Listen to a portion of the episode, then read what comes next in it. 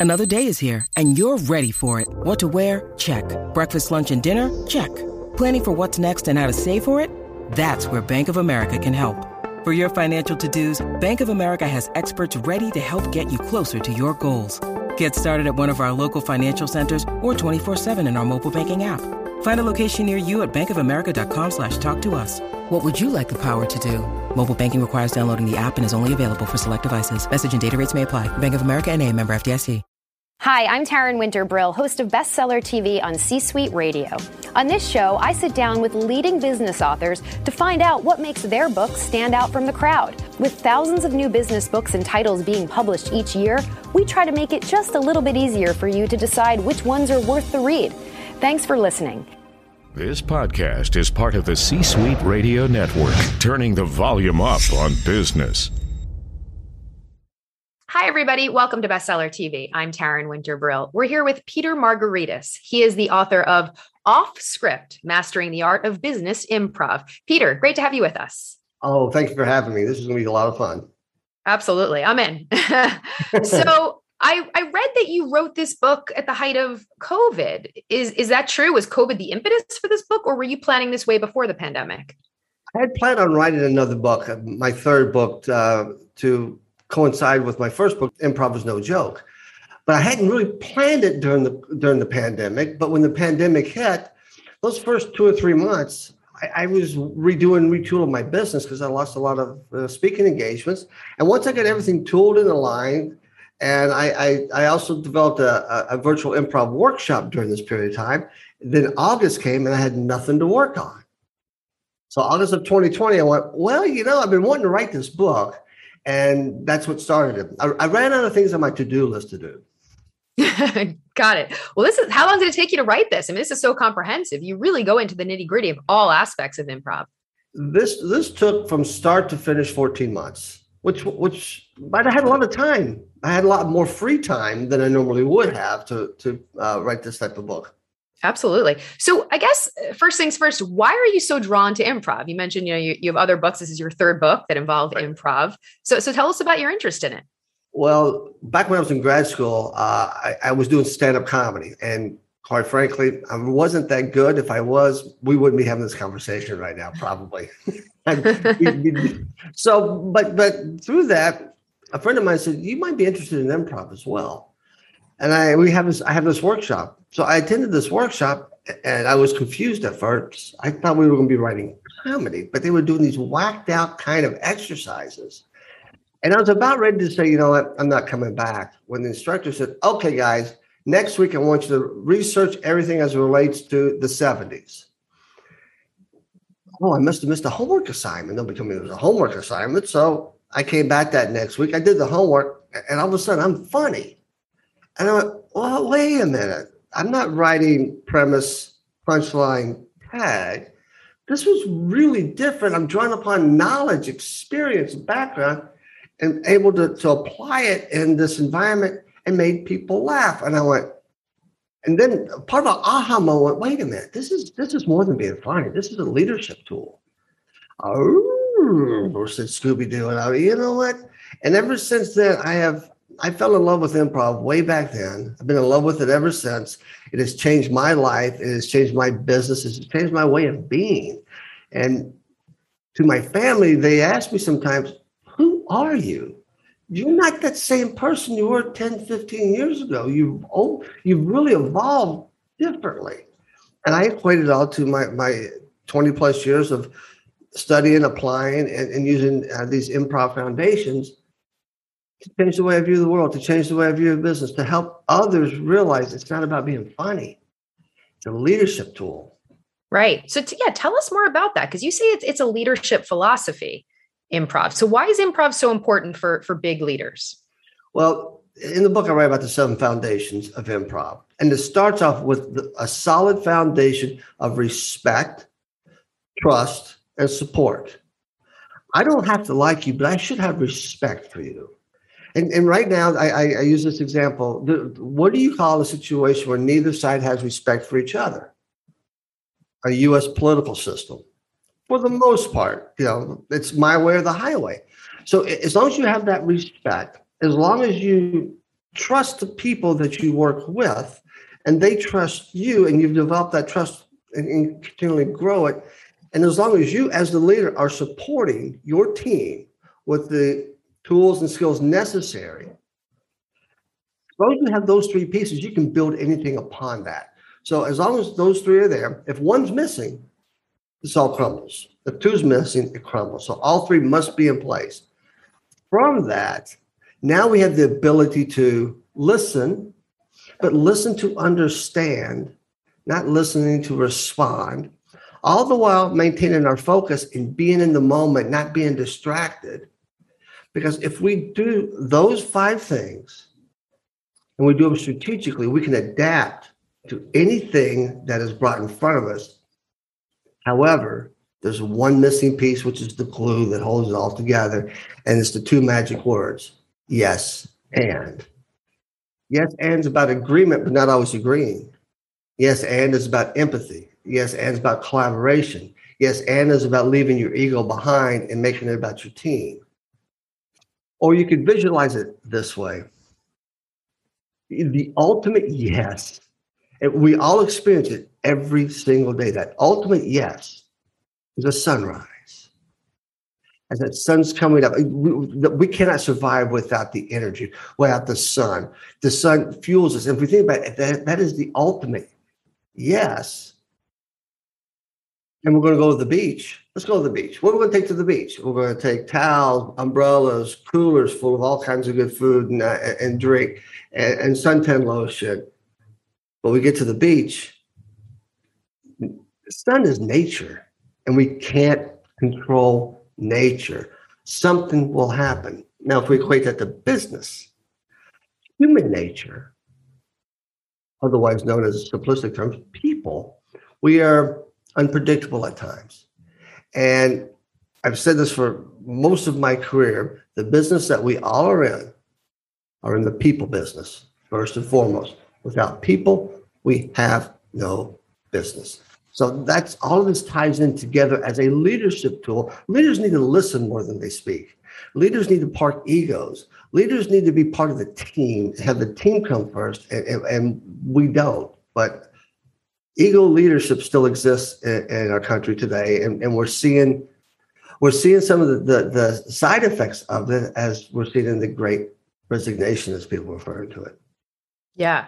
So I, I guess what I'm what I'm curious about is you know give tell us about your experience you know where did you see the gap where you said to yourself you know improv really needs to be applied to organizations and business leaders i guess is it you know what, what were they doing wrong what were they not doing that this book is trying to to quote unquote fill those gaps well in my years of being in corporate america uh, i was felt as many do felt like we were just a number we were replaceable we, we, we weren't you know we, we say people are our greatest asset but we don't treat them as our greatest asset um, there was a, a, boss I had back in the day at Victoria's Secret Catalog. I was not a model, but thank you for thinking about that. that Thanks for clarifying. yeah, exactly. Again, so I had this huge mistake in one of my Excel spreadsheets, and, and it was to the tune of almost seven figures. And I had to go tell my boss about this. And my boss had this kind of a um, aura about her that she would rather chew you up and spit you out.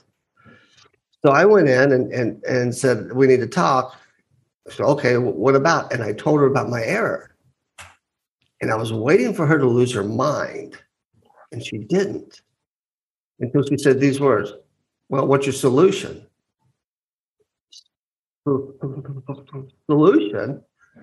Uh, then she went all Tasmanian devil on me. But she said this to me afterwards. And it's the only person I ever reported to who's ever said this to me. Pete, I expect that you're going to make mistakes because you're a human being. What? Probably a human being? Exactly. However, when you make a mistake, you better come in here with a solution. I'll get you out of my office, come back in hour with the solution. I came back. Was it was it the right solution? No, not even close. But it led us to the conversation of finding that solution. And that was and then every other boss, every other person I report to after that never had that same type of aura about themselves. It was just, it, was more of, we couldn't make mistakes. we couldn't fail because it's punitive. But wait, we learn when we fail. And, and that's what improv is, is a collaborative environment that creates psychological safety, which means you could say something that's kind of kind of whacked out, kind of crazy, but you're not going to be punished for it. You may make a mistake, you're not going to be punished for it. You may make a big mistake, you're not going to be punished for it. We'll give you the ability to communicate in the manner that you see fit that brings in your personality and your style, and nobody's going to go, oh my God. I, well, I would hear, oh, here comes Pete. Wonder what he's going to say this time. You, that's not an environment people want to work in. We want to work in an environment that's collaborative, that, that's that's fun, that we can grow in, and that's what improv leadership brings. C Suite Radio. At Evernorth Health Services, we believe costs shouldn't get in the way of life changing care, and we're doing everything in our power to make it possible. Behavioral health solutions that also keep your projections at their best? It's possible. Pharmacy benefits that benefit your bottom line? It's possible. Complex specialty care that cares about your ROI? It's possible. Because we're already doing it. All while saving businesses billions. That's Wonder made possible. Learn more at evernorth.com/wonder. When you need mealtime inspiration, it's worth shopping Kroger, where you'll find over 30,000 mouthwatering choices that excite your inner foodie. And no matter what tasty choice you make, you'll enjoy our everyday low prices, plus extra ways to save, like digital coupons worth over $600 each week. You can also save up to $1 off per gallon at the pump with fuel points. More savings and more inspiring flavors make shopping Kroger worth it every time. Kroger, fresh for everyone. Fuel restrictions apply. And I read also, you know, you you have a CPA background, right? okay, don't hold that against me. I am the I am the accidental accountant. Yes. What what does that mean? well, um, I had a boss uh, once tell me during a performance review, "How in the heck did you ever become a CPA? CPA can get right down to all that detail. I can only get you about halfway. You're an accidental accountant." Oh. And I said, "Thank you. That's the nicest thing you said to me all year." Which meant I wasn't great at the detail. But what she didn't really understand was I recognized early on that there's a stereotype about a CPA. And, and within the organization, someone from the accounting department shows it up to sales, they're going, uh oh, uh oh. They're, they're going to come and tell us no. That stereotype. So I would spend my time networking throughout the building, getting to know other departments and other people. So they would look at me as Pete, not that guy from accounting and I could get a lot more information from them.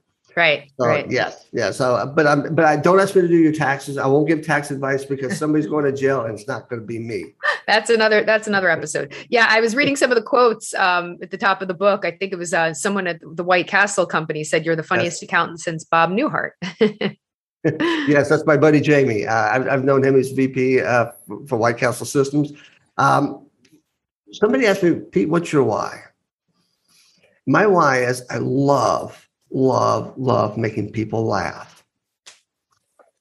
But it's got this power to laughter. One, it helps with remembering. It helps with, you know, I, have taught at the university level and I made accounting fun. Students remember, students get, and it also has an impact uh, on, on the culture of an organization. Now, I take business very seriously. I don't take myself maybe that seriously. but I take business very seriously, and, and, I want to have fun. And people like to work in places that are fun, but I mean, I fun with a focus and a mission and, and, and clarity. Peter, can you give us any real life examples, successful leaders um, who are masters of improv, you know, from history or, or current times? Uh, there's a gentleman you might know or, or have heard of. His name is Martin Luther King. And uh, on the night before his big speech in Washington back in 1968, he and his inner circle were working on this speech. It's supposed to be seven minutes, it turned out to be 16. And he wanted this thing to have the power of the Gettysburg Address. And as they're meticulously going through this script that was created, we got to about the, the second, the last third of the of the speech, and one of his handlers, I think his name was William Wyatt, said, let's pull this piece out. This I had the dream stuff. We've been doing it for a while. Let's write something new and put it in here. And everybody acquiesced, everybody agreed. So as Martin Luther, and if you watch the video, the first two thirds, you can see he's clearly reading his speech. But he gets to this point where the words aren't resonating. He's reading the audience and not getting the, the, the response he was hoping for from the audience. He pauses, and the gospel singer that day was a woman by the name of Mahalia Jackson. And it's been written that she said, Tell me about your dream, Martin. Now, I can't find anywhere where he actually heard it, but people around him heard it. And he stopped, pushed his prepared remarks to the side, and went into the I have the dream speech. Now, it wasn't his prepared remarks, um, but he knew it. He was able to go off script, bring that into his speech. And by the way, that speech, the original title of that speech was Normalcy, Never Again. However, we refer to it now as the I have the dream speech. Oh, isn't that something? yeah, absolutely. the ultimate real life example. Yes. Of, of and when I first uncovered that in an article in Forbes, oh, okay, wait, wait a minute, I gotta go start digging to make sure this is valid. And everywhere I, t- it's been it's been written so many times out there, but it's the best kept world's best kept secret. Nobody's let that secret out uh, until now. I hope uh, that he was improvising, and, and, and that there's a deeper story at, at another time on, on how he even got to that point of the ability to go off script. Yeah, it's all about reading reading your audience, as you say. It's all about reading your audience, exactly. So, is this just for like the C-suite, or is this for ever anybody and everybody in an organization? Anybody who wants to be a leader, who, who wants to inspire, motivate, who wants to grow businesses, it's for them because you know you really in the second the second part of the book is called the day-to-day realities of improv at work and i was curious you know how, how you figured that out you know the main question is okay well how do you implement these techniques and can mm-hmm. anybody do it you know what do you say to the person who's an introvert who likes to say on script and on point and, and who prepares everything well I, the one thing I, I when to that person i would go it's not about you if you're in a meeting and you're presenting something or you're doing a presentation, it's not about you. You as long as you've prepared and over prepared and your your knowledge were ready, but you have to read the audience. And this is the big piece. People quit reading the audience, or they read it and they go, "No, I'm sticking to my script. This is what they gave me." I I'm not a podium speaker, and, I was the chair of the Ohio Society of CPAs Executive Board. And in our annual meeting, they had scripted me 18 ways from Saturday hmm. and and and I, I brushed over it just a little bit. Basically, they wanted me to read this thing. And at one point, within like a couple minutes of me doing that, all of a sudden the paper looked white. I didn't see any words. So I just stepped away from the podium, put my arm over there, and started to speak from my heart. And I looked over at the CEO, and he had this look on his face that said, Hey, you can't fire me because this is my last day. And then I got back to speaking from my heart versus speaking from my a, a script or just sitting there reading so peter the book is really comprehensive um, you know in the first part you talk about the case for improv why it's important but then you talk about implementing it which was my kind of question mark how, how do you implement this in big organizational cultures um, you know for big for successful for for great leaders? Um, final thought is there going to be another book? I mean what, what comes next? Do you, do you plan another book or is it do you is it just kind of happen related to this idea of improv? Well i will i will start by saying yes and there will be another book. I haven't quite planned it out the, the, it could be from stories that i'm able to accumulate from my audience that reads off script they submit these stories to me uh, could collaborate that into a you know part two of business improvisation and if that doesn't happen, I will start thinking about the next book. Uh, this is November of 2021. Be about spring of 2022. Start thinking, okay, what else do I want to write about? And it will have some. My second book has aspects of business improv in it, and, and that one's called "Taking the Numb Out of Numbers." Which you would think, where's the? But it's it's all about reading that audience and storytelling, and that's what improv is also captivating the minds of your audience. Right. Well, congratulations on book number three. Uh, we can't wait to see what comes next as you continue you. to go off script. and if you'd like more information on the book, just check out our website. It's c-suitebookclub.com. That's c hyphen suitebookclub.com. I'm Taryn Winter Brill. Thanks for watching. We'll see you next time right here on Bestseller TV. Like what you just heard, visit c-suiteradio.com. C Suite Radio, turning the volume up on business. This podcast is a part of the C Suite Radio Network. For more top business podcasts, visit c-suiteradio.com.